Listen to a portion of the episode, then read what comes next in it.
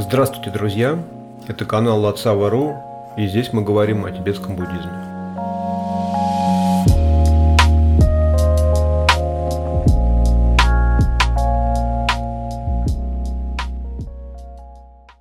Сегодня достаточно сложная тема, ну, вернее, как, она не сложная для объяснения и понимания, а она сложная в том плане, что о ней люди предпочитают не говорить. То есть это некое табу. Если вы начнете об этом говорить э, где-то в обществе людей, которые не интересуются духовным развитием, скорее всего, вас тут же запикают, заткнут, не дадут э, вам развивать мысль на эту тему. Я говорю сейчас о старении, болезни и смерти. Хотя с точки зрения буддийской доктрины, говорят это обычно в связке с рождением. Рождение, старение, болезнь, смерть. Ну, прежде всего, эта связка считается самым сильным, самым непереносимым и самым портящим а, а, качество жизни страданием с точки зрения учения Будды. Я в подкасте про четыре истины рассказывал о том, что такое страдание, когда мы не можем быть удовлетворены, счастливы в текущем моменте, когда мы откладываем свое счастье на потом, привязываем его к определенным условиям, что когда вот то-то и то-то сложится, я буду счастлив.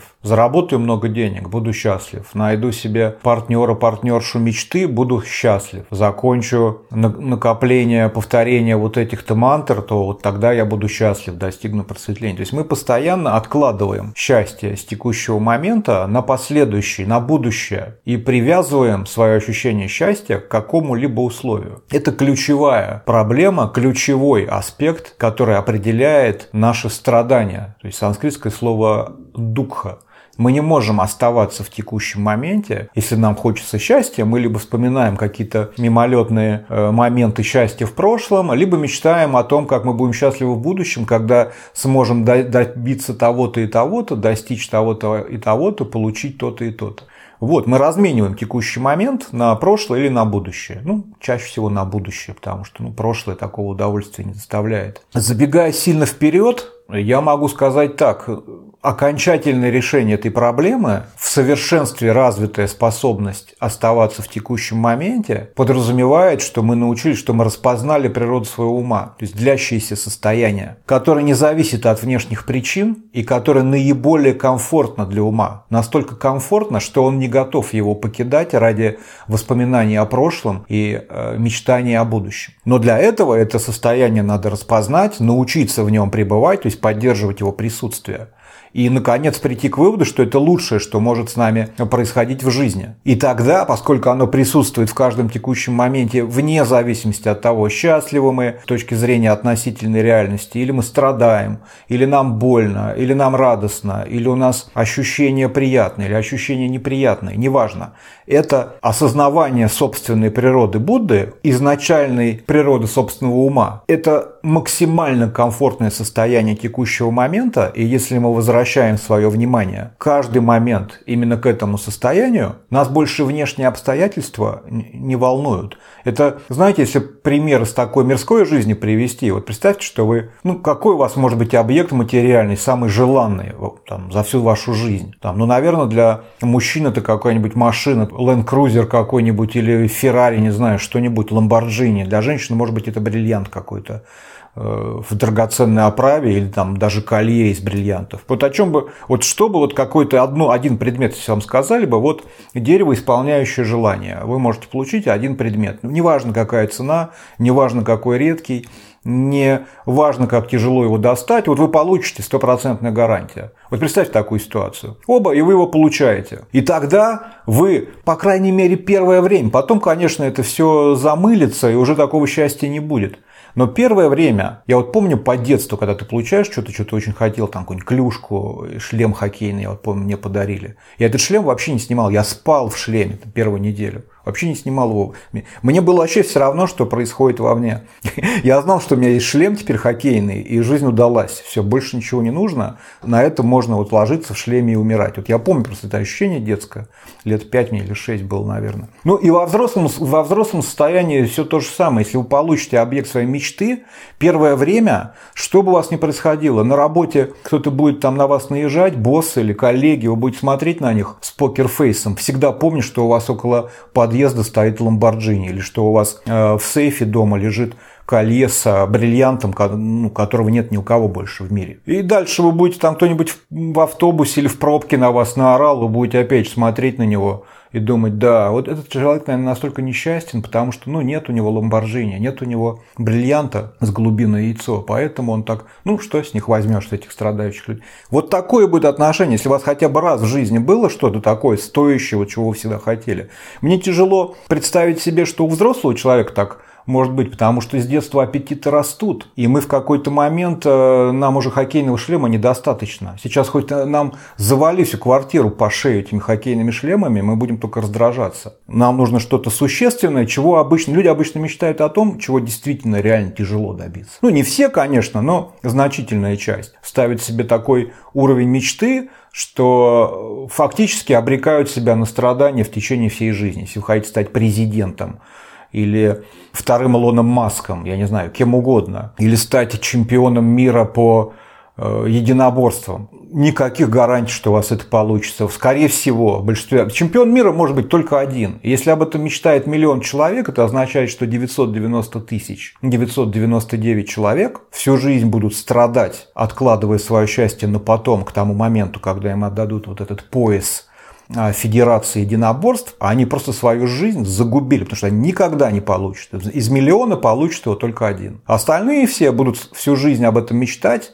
страдать и в какой-то момент лягут и умрут, так и не осуществив свою мечту и из-за этого всю жизнь страдая. В детстве такое случается часто. И если попытаться вспомнить, я думаю, каждый найдет какой-то такой подарок в своем детстве – благодаря которому он неделю не видел окружающего мира практически вообще и был абсолютно счастлив, потому что у него есть вот это что-то, о чем он всегда мечтал. Ну или, по крайней мере, постарайтесь вспомнить свою первую любовь, когда это первый раз случается. У меня лично, я помню, я наверное, полгода вообще не видел окружающего мира практически. Мне даже не хотелось ни с кем разговаривать, мне даже есть не хотелось. Моя тогда любимая девушка мне приходилось кормить, потому что я потерялся абсолютно. То есть ты получил, ну то есть вытащил максимальный какой-то бонус. Ну то есть что может быть еще круче там в 15 лет первый раз влюбиться. Тебе больше ничего не нужно. Все, ты, ты, ты тогда еще не знаешь, что это пройдет. Это же первый твой опыт. И ты думаешь, что смотришь на остальных, они живут какой-то вот этой странной обычной жизнью, в которой нет вот этого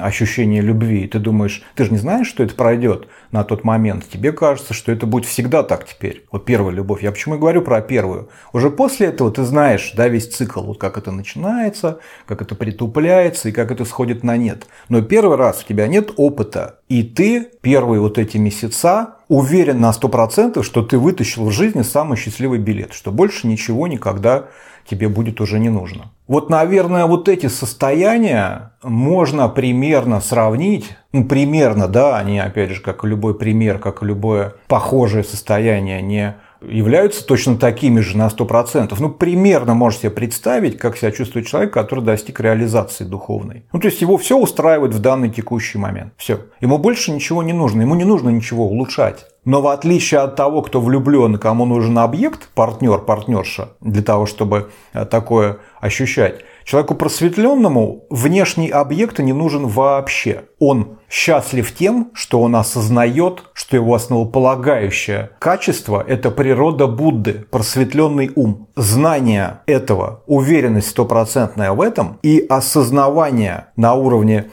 потока ума, то есть полностью восприятие основана на понимании, что ты Будда. Все. С этого момента, что, за, какой смысл откладывать э, счастье на будущее, если ты получил э, плод, результат сейчас? Ну, то есть твое состояние Будды, такое, какое оно сейчас, через, не изменится никогда. Ни через 5 лет, ни через 10, ни к концу этой жизни, не в состоянии умирания, не в состоянии бордо становления, не в следующей твоей жизни никакой разницы между текущим моментом и любым текущим моментом впереди, вот которые будут, нету никакой. Ты в любой момент можешь обратить свое внимание на свою изначальную природу Будды, вот она, она прямо здесь. Никуда не надо идти, ничего не надо покупать, ни с кем не надо разговаривать, Ничего не надо вспоминать, ни о чем не надо мечтать. Она здесь, она сейчас, она всегда будет здесь и всегда будет сейчас. Каждый текущий момент у тебя есть выбор.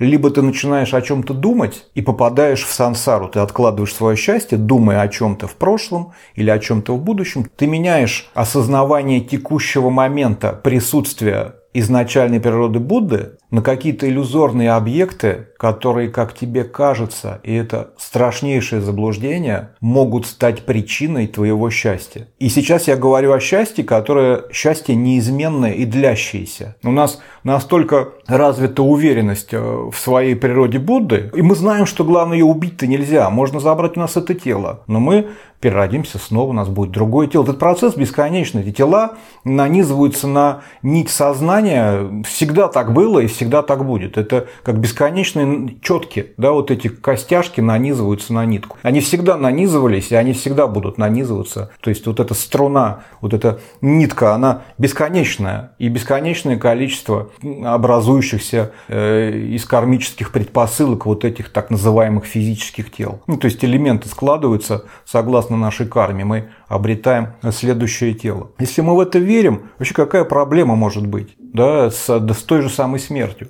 И вот мы постепенно, я специально так долго подводил к, собственно, к основной теме подкаста, поскольку, как я уже сказал, эта тема неприятная, ее все стараются избегать. И для того, чтобы о ней нормально подумать, поразмышлять, для начала неплохо бы, ну, на мой взгляд, вспомнить о том, что мы представляем собой э, некое бессмертное существо, фактически бессмертное, да, то есть ум невозможно убить, он не может умереть. И теряем мы только физическую оболочку, переходя от одной к другой. Но ум, поток ума, он остается всегда, он всегда был, он всегда будет. И поэтому, вот когда говорят э, совершенное время за пределами трех времен, э, это очень сложно осознать, потому что мы привыкли выстраивать свою реальность, исходя из событий, какое после какого идет. Но теперь представьте себе, что да, это наша привычка, окей, привычка есть привычка.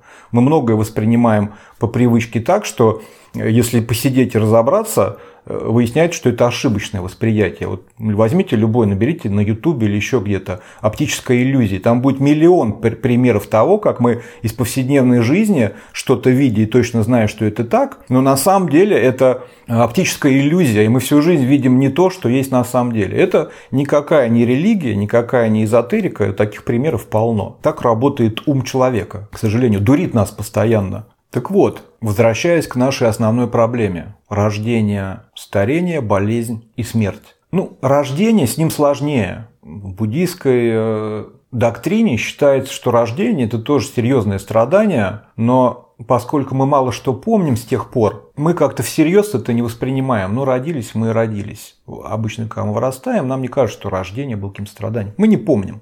Но по факту сейчас есть психологи, я читал как-то книгу, не помню кто э, автор, но он, у него была теория, что основные психологические травмы мы получаем не когда мы маленькие дети из общения там с родителями, со сверстниками, со, со становлением нас как э, эго, ну, собственного я, ну, с позиции психологии, сейчас не, не про буддистское говорю эго и собственное я, есть психологи, которые считают, что самые страшные, самые тяжелые, которые оказывают наиболее негативное влияние на всю нашу жизнь, психологические травмы мы получаем, проходя через родовой канал матери. То есть, когда мы пребываем в некой такой комфортной нирване у нее в животе, получая все необходимые питательные элементы, нам не надо беспокоиться за свое выживание. Ну, то есть, мы уже люди со своими какими-то инстинктивными импульсами на девятом месяце в животе. И вот он считает, что вот этот тот момент, когда сидишь, сидишь, у тебя все норм, а тебя вдруг потащили, и ты застреваешь, ты же не знаешь, что к чему, что ты типа рождаешься, и вот будет потом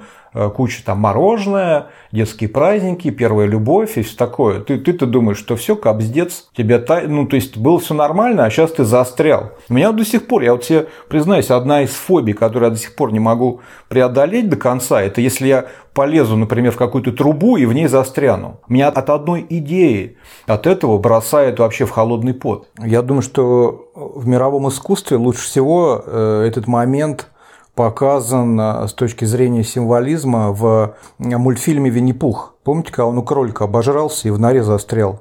Вот идеально сыграл Винни-Пух вот этот вот неподдельный кошмар В целом, все, что дальше в мультфильме случилось с Винни-Пухом, только подтверждает эту теорию, потому что там дальше у них все довольно странно. И вообще этот мультфильм, он такой в этом плане. Там у Ослика тоже такие серьезные проблемы. Мне так, я помню, было всех жалко их, когда я первый раз смотрел. Такой вообще депрессивный мультфильм, на самом деле, ужасный. Так вот, э, я это к тому, почему, как нам понять, почему в буддийской доктрине рождение тоже считается существенным страданием. То есть тут это объяснение, я считаю, вполне подходит. Да, это страдание, это страх, ужас, это непонимание, что происходит, а психика уже есть на девятом месяце. И э, мы получаем вот этот опыт, он на всю жизнь закладывает некие какие-то психологические проблемы. Это не моя идея, я прочитал, по-моему, Станислав Гров об этом писал. Могу ошибаться, но кто-то точно об этом писал, и я когда читал, думал, что вот, наверное, это и объясняет мою вот эту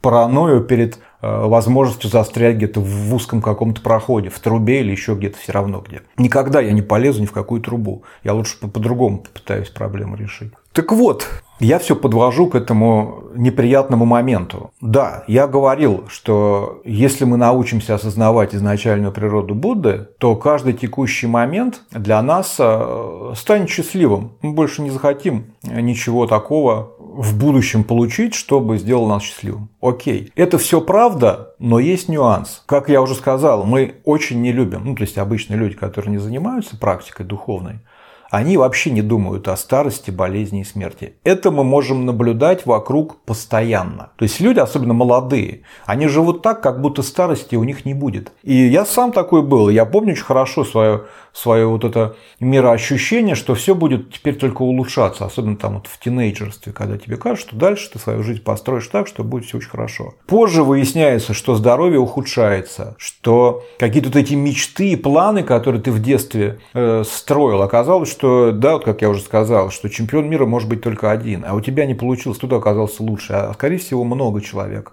оказалось лучше, выше тебя и ближе к этой цели. А поскольку приз только одному достается, все остальные проигравшие, по сути. Об этом тоже не принято говорить, принято же мотивировать. Беги, делай, прилагай усилия, не жалей себя, тогда ты станешь лучшим. Но никто вот так не говорит, чувак, ты, конечно, тренируйся, но лучше по тебе не мечтать о, о достижении главного приза, потому что, ну, Миллион человек хочет, твои шансы один из миллиона. Это шанс такси. В казино на такой шанс играть не станешь. Ну или вообще, если у тебя шанс успеха один из миллиона, ну ладно, там еще один из десяти, можно поупираться, и то это тоже небольшой шанс, 10%. Я не считаю, что это серьезный шанс. В то время как, если правильно следовать наставлениям учителя, стопроцентная гарантия, что ты достигнешь просветления, обретешь плод практики. Тут ты ни от кого не зависишь, только от себя. Нету никаких конкурентов за просветление. То есть у каждого оно свое. Никто не будет на твое претендовать и пытаться тебе помешать, отхватить твое просветление. Так не бывает. Да, препятствия люди могут создавать, но это все решаемо. Не, не так сложно, как, например, стать э, боссом крупной корпорации. Здесь-то тебе всего лишь чего нужно. Найти просто себе место уединенное, где можно сидеть и однонаправленно выполнять практику, медитировать так, как тебя учитель научил. Все. У тебя больше ничего не требуется. Создать для себя такие условия, мне кажется, гораздо проще, чем стать чемпионом мира по э, единоборству какому-нибудь. Так вот, самое неприятное. Вопрос поставлю ребром, чтобы стало понятно, о чем я. Как мы можем быть счастливыми в текущем моменте, если у нас в подсознании прошит вот этот ужас перед старением, болезнью и смертью?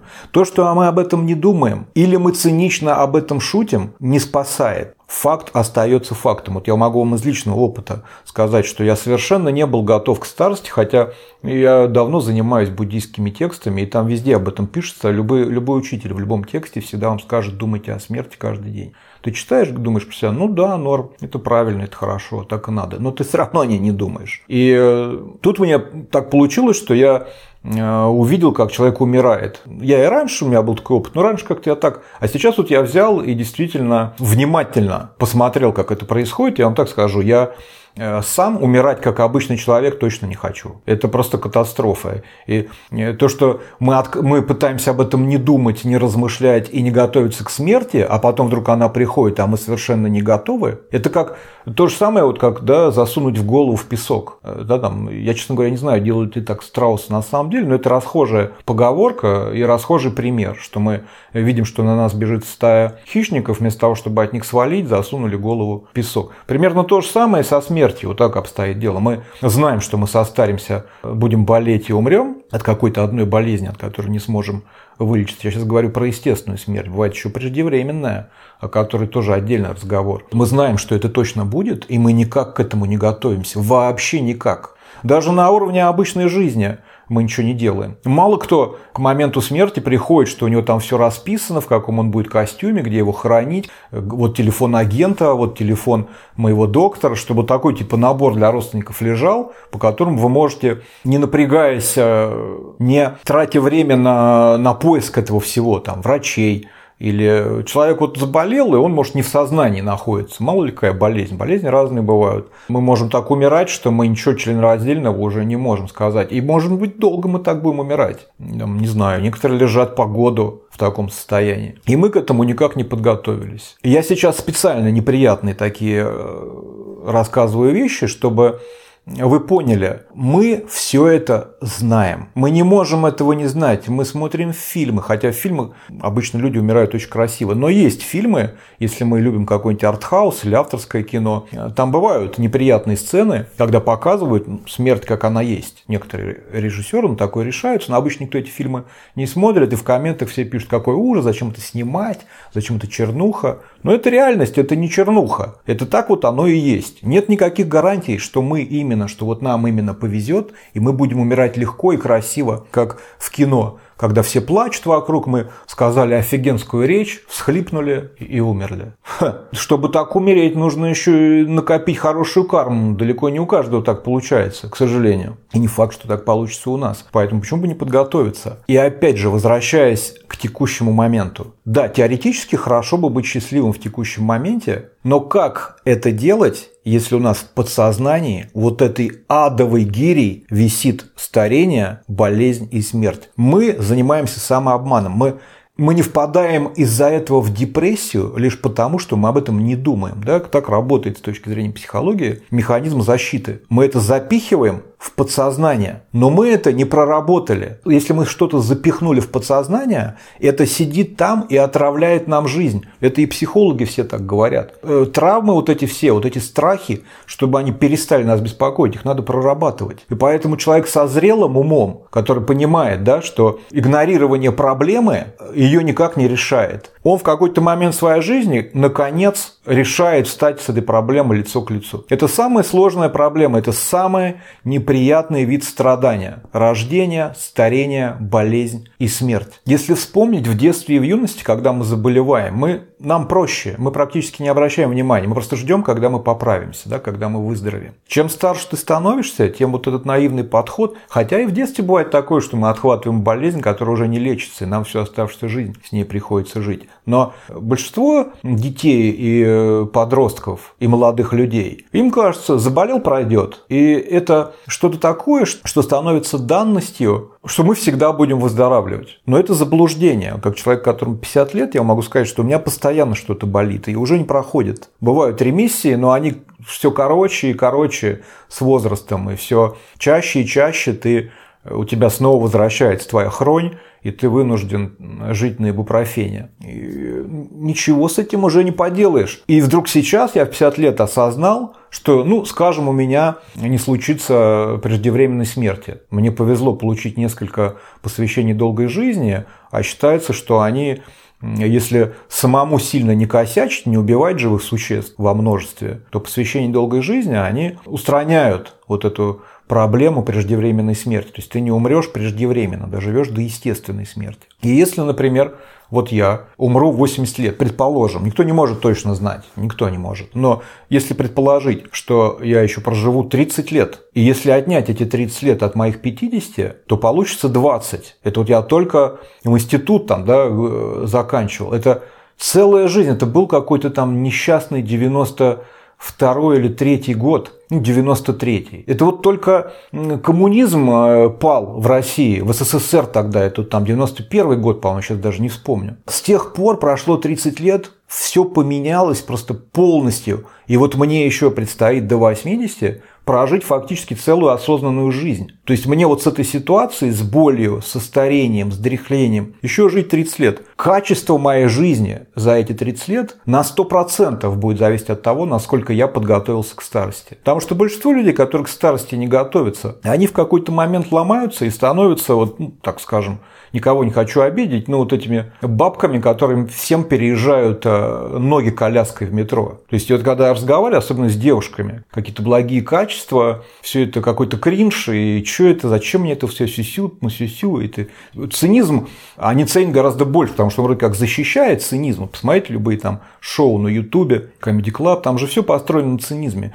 Там шутят, причем шутят иногда ну, настолько неприятно, и все хихикают. И это не защищает до конца, потому что, опять же, пересмотреть какие-нибудь э, рэп-батлы, там время от времени случается, что, кого что у кого-нибудь, ну, человек задел тебя что-то, над чем-то уже, ну, то есть пробил тебе вот эту броню цинизма, и там, особенно у девушек, истерики случаются на этих рэп-батлах. То есть это не работает, это не стопроцентная гарантия цинизма. И им я обычно говорю, вот вы как думаете вот этим девушкам, которые мне пытаются убедить, что цинизм гораздо э, более прочная э, защита, чем э, доброжелательность, желание помочь, ну, то есть когда ты положительный персонаж, это вроде как не модно сейчас в наше время, циничные гораздо более популярные люди. Я им обычно привожу простой пример. Я говорю, вы как считаете, откуда берутся вот эти злобные бабки, которые переезжают э, люди, многие э, колясками? Я не говорю, что все пожилые люди такие, но значительная часть, которых раздражают молодые люди, которые при любой э, благоприятной возможности стараются как-то нагадить там что-нибудь, вот на ногу наступить или толкнуть, или обругать. Такое же часто бывает, к сожалению. Вот откуда они берутся? Это их же не привозят с какой-то планеты сюда, на летающей тарелке этих всех странных пожилых людей грубых и злых. Они вырастают из молодых девушек, которые считают, что цинизм и грубость это э, может их защитить от реальности, которые не развивают э, благих качеств, доброта, сострадание, готовность помочь другому. Так вот, чтобы нам такими бабками не стать, или злостными дедами, тоже такие бывают, это, не чисто женская проблема. Злостные старички, их тоже больше, чем хотелось бы. Каждый да, по бытовым э, ситуациям своим прекрасно понимает, о чем я говорю. Так вот, Вопрос подготовки, какими мы станем в старости. Почему бы не подготовиться, почему бы не вести здоровый образ жизни. Ну а если мы заботимся о собственном теле, и вот мы его привели в порядок более-менее, у нас нет, у нас есть хронические болезни, но мы знаем, что надо делать, мы правильно питаемся, мы занимаемся спортом, профилактика. И вот эти 30 лет до 80 мы можем вполне себе прилично прожить. Посмотрите, э, на Ютубе полно роликов, где пожилые люди в идеальной форме, и они активны, и, э, и выглядят хорошо. Почему бы так не сделать? Это не какой-то зад, не нужно же каких-то, опять, у тебя нет цели стать первым чемпионом среди лучших. У тебя обычная цель, то есть это минимальные какие-то вещи, к ним привыкнуть, э, расплюнуть. Но вы посмотрите, насколько мало людей так делает. Основная масса запускает себя, потому что нету идеи, никто не готовится да, вот к этому состоянию старости. И то же самое с болезнями. Я, может быть, отдельный подкаст сделаю по, про то, как вот работать с болью, потому что возникают иногда вопросы. Но вкратце я могу сказать, ко мне, у меня как-то раз дочка болела и тоже жаловалась. Я тогда не нашел ничего лучшего, сказал, сразу же подумал, что, наверное, зря это сказал. Но это сработало. Я тогда сказал, что у боли есть только одно положительное качество. Все остальные отрицательные, но есть одно положительное. В этом случае непостоянство э, работает на нас. То есть боль не может быть вечной. Когда нам больно, у нас есть только из этой ситуации два выхода. Либо эта боль нас прикончит, и мы умрем. Либо мы поправимся и больше не будем болеть. У нас больше не будет этой боли, мы не будем ее ощущать. В обоих случаях мы освобождаемся от боли, она прекращается. Мы либо умираем и больше не мучаемся, либо мы живем дальше и больше не мучаемся. То есть стопроцентная гарантия, что любая боль, которую мы сейчас испытываем, закончится освобождением от боли. Это так или иначе наше страдание, это не постоянно. Оно может быть долго, но все равно настанет момент, когда оно закончится. И вот когда оно закончится, мы ощутим совершенное счастье. Я вот могу вам по личному опыту сказать, я лежал пару раз с серьезными болезнями в больницах. И вот когда ты, наконец, вот тебе сделали операцию, вытащили все катетеры, и ты встал первый раз и вышел из больницы там с узелком вещей, ну пускай не с узелком, с рюкзаком, неважно. И вот ты стоишь на крыльце больницы, у тебя уже ничего не болит, операция прошла успешно, э, прогноз идеальный, все, иди, живи дальше. Потом это замыливается, изглаживается, у тебя опять уже куча проблем. Но вот этот первый час, когда ты выходишь из больницы на своих двоих ногах, и э, ты заходишь покупаешь себе кофе с чизкейком, вкус совсем другой. То есть после этой больничной хавки, там вот в этих советских больницах, там же вареный макароны с селедкой, я помню, блюдо навсегда запомнил. И ты такой вышел, у тебя капучино и чизкейк, и вкус усиливается, ну не знаю, в 50 раз. Ты дышишь свежим воздухом, ты идешь по улице. Я лежал в больнице, она в спальне в каком-то была районе, сейчас даже не вспомню, но это то есть не, э, не центр Москвы, где э, мэр нам выложил плитки, я, я открыл кучу кафе с летними верандами. Это был какой-то вот реально прям э, практически промзона. И я по ней гулял, по этой промзоне с серыми квадратными зданиями и заборами был абсолютно счастлив. У меня было такое ощущение, как будто я где-то на Монмартере гуляю. Это прям вот восторг у меня был. Вот я вышел э, после успешной операции. Поэтому я к чему это, что э, я пока не умирал, вернее, был у меня момент, когда я терял сознание из-за боли. И тоже не могу сказать, что если ты себя вовремя берешь в руки в этот момент, э, это называется бордо умирания. Я вот думаю, может быть, не про бордо, отдельный подкаст сделать как-нибудь. Э, промежуточное состояние переводится с тибетского. Это очень интересная концепция, очень интересный подход Э, к жизни, да, там вся жизнь, вообще не жизнь даже неправильно сказать, все существование, поток ума, бытие человека поделено на отдельные промежутки, бордо. И вот там есть бордо жизни, бордо сновидения, бордо медитации – бордо умирания, бордо дхарматы и бордо становления. И у каждого из этих бордо свои особенности, свои характеристики, и в каждом из этих бордо есть специфическая возможность мгновенно достичь просветления. Очень интересная тема. Вы мне напишите потом в комментах, интересна вообще эта тема бордо. Мы можем сделать по ней отдельный подкаст. А сегодня я не буду про это подробно рассказывать, и так подкаст получается длинный. Э, так вот, как нам подготовиться к смерти, э, к болезни, к старости и к смерти? Я сейчас даже не с точки зрения буддизма говорю, а просто вот исходя из житейского прагматизма. Мы же все хотим жить получше, что мы боремся за высокое качество жизни, мы хотим, чтобы нас поменьше болело, побольше было денег, чтобы в нашей семье все было хорошо. Но зачастую мы делаем, то есть мы хотим одного, а ведем себя, выстраиваем свою жизнь и совершаем поступки, которые этому желанию полностью противоречат. То есть они нас ведут к абсолютно другому результату, к тому, что мы станем скверными, скандальными, больными. Родственников своих мы будем ненавидеть. И окружающих людей мы тоже будем ненавидеть. Нас все будет раздражать постоянно. Кто-то хочет этого. Сомневаюсь, что кто-то добровольно может выбрать такой образ жизни. Я вам честно скажу, опять же, без буддизма. Я вот жил на тропическом острове в Таиланде, там было много всяких людей, и многие занимались духовным развитием. Я, собственно, на этот остров поехал, мне было интересно, потому что про него ходили слухи, что там такие люди, такие люди. Я, конечно, там полностью разочаровался в результате. Но сейчас опять об этом не буду рассказывать. Это такой тоже отдельный разговор про духовно просветляющихся, про то, как они живут, и как это смешно выглядит порой, когда человек, тут как в каком-то даже фильме, я помню, был, где человек медитировал, медитировал, кто-то там слишком громко заговорил, и он с бейсбольной битой накинулся бить человека, типа, не мешайте мне, я медитирую. Такого плана, да? Но я там видел, э, то есть там разные какие-то практики и техники люди используют, у них там разные, в основном New Age, конечно, но э, есть там и те, кто на ЗОЖе, тоже у них там какие-то свои методы, сыроеды, фрукторианцы, палеодиеты кто-то придерживается, кого-то еще что-то, кто-то мясо не ест, кто наоборот только мясо ест, кто-то ест только морепродукты, кто-то занимается интервальным голоданием. Я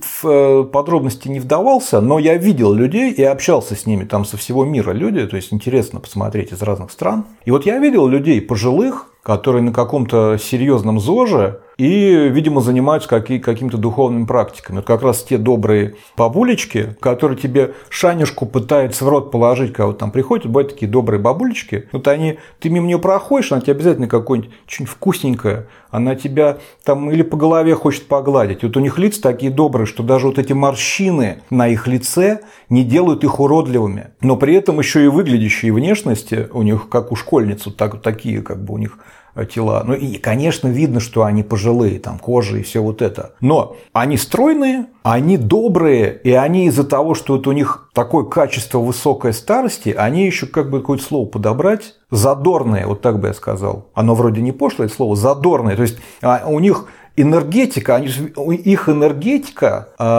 на 20-30 лет моложе, чем какая бы у них должна бы быть, исходя из их реального возраста биологического. Я таких людей видел своими глазами, и судя по разговору, они даже не были какими-то ну, прям суперсерьезными практикующими буддистами. Они там что-то практиковали, медитацию, какие-то аутотренинги, ну и все вот это. Но факт остается фактом. Такие люди есть, и даже вне традиции Будды Шакьямуни. А если они могут, не имея таких глубоких наставлений, какие мы получили от своих учителей, то уж мы можем точно, все упирается в нашу волю, желание, устремленность. И опять же, поскольку мы последователи Махаяны, который подразумевает, что мы хотим добиться некого результата просветления, освобождения не ради себя самих, ну вернее и ради самих себя тоже, но при этом мы хотим привести к освобождению, к просветлению всех живых существ без исключения. Эта мотивация гораздо более сильная, чем мотивация добиться освобождения только для себя. Соответственно, сила мотивации и делает колесницу Махаяну более эффективной и более коротким путем просветлению.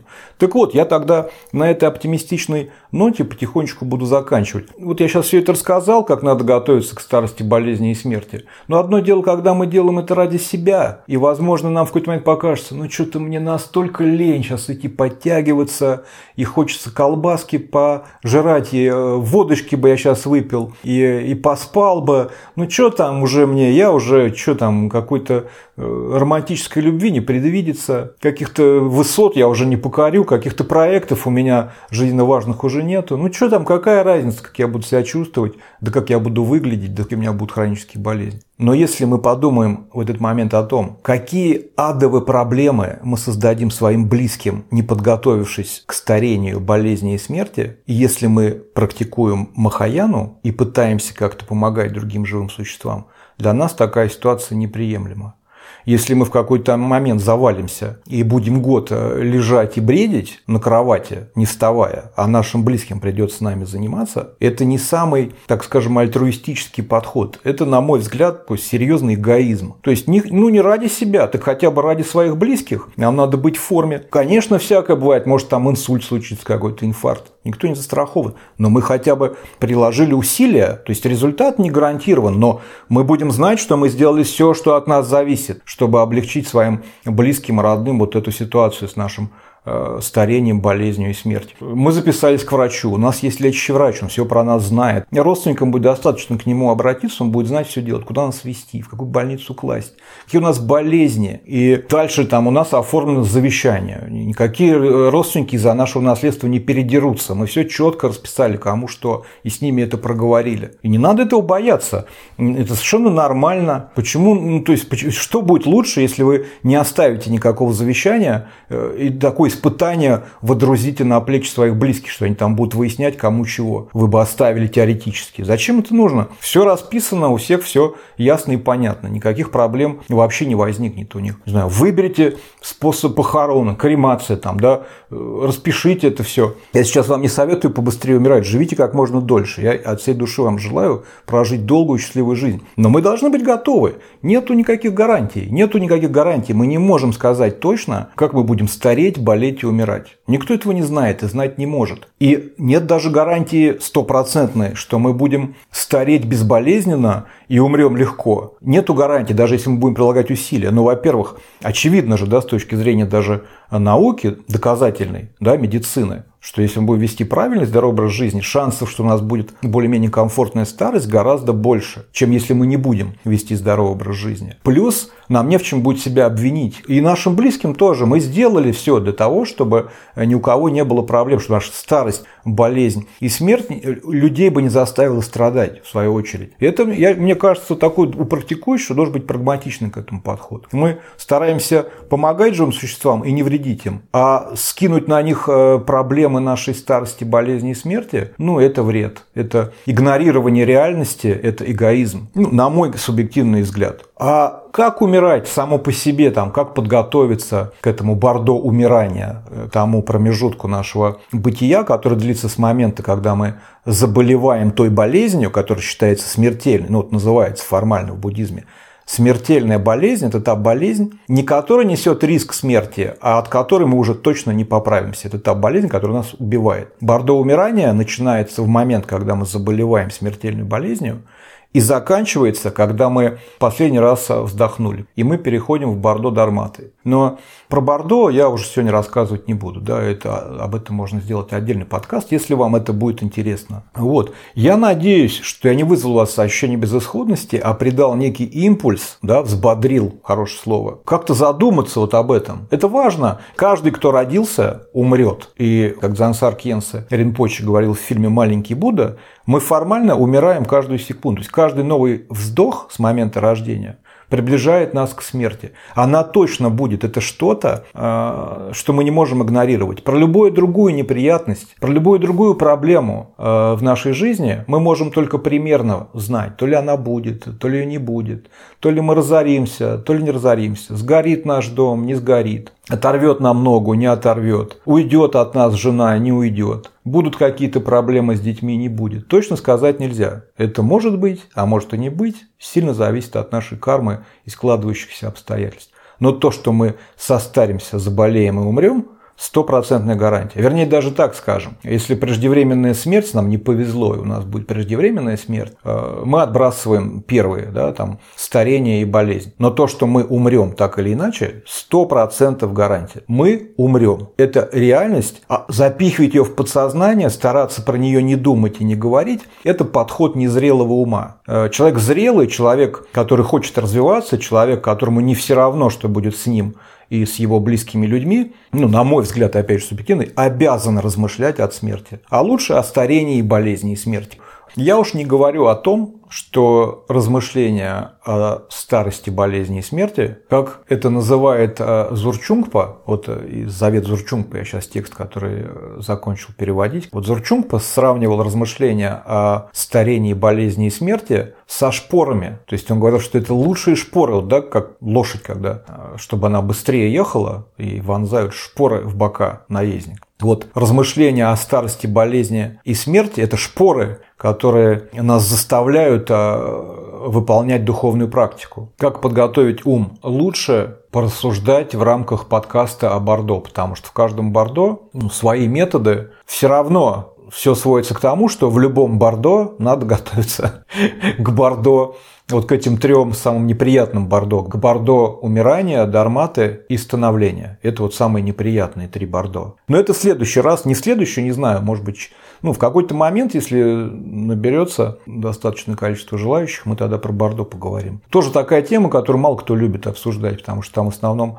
страх, страдания, и если ничего не делать и никак не выполнять никаких практик, то проблема нам а, в Бордо умирания, дарматы и становления гарантированы. То есть там уже просто недостаточно будет диеты, зожа, спорта и позитивного отношения к жизни. Там уже нужно выполнять серьезные практики, чтобы сто процентов это сработало в Бордо. Вот, на этом я с вами прощаюсь. Э, спасибо за внимание. Услышимся в следующий раз.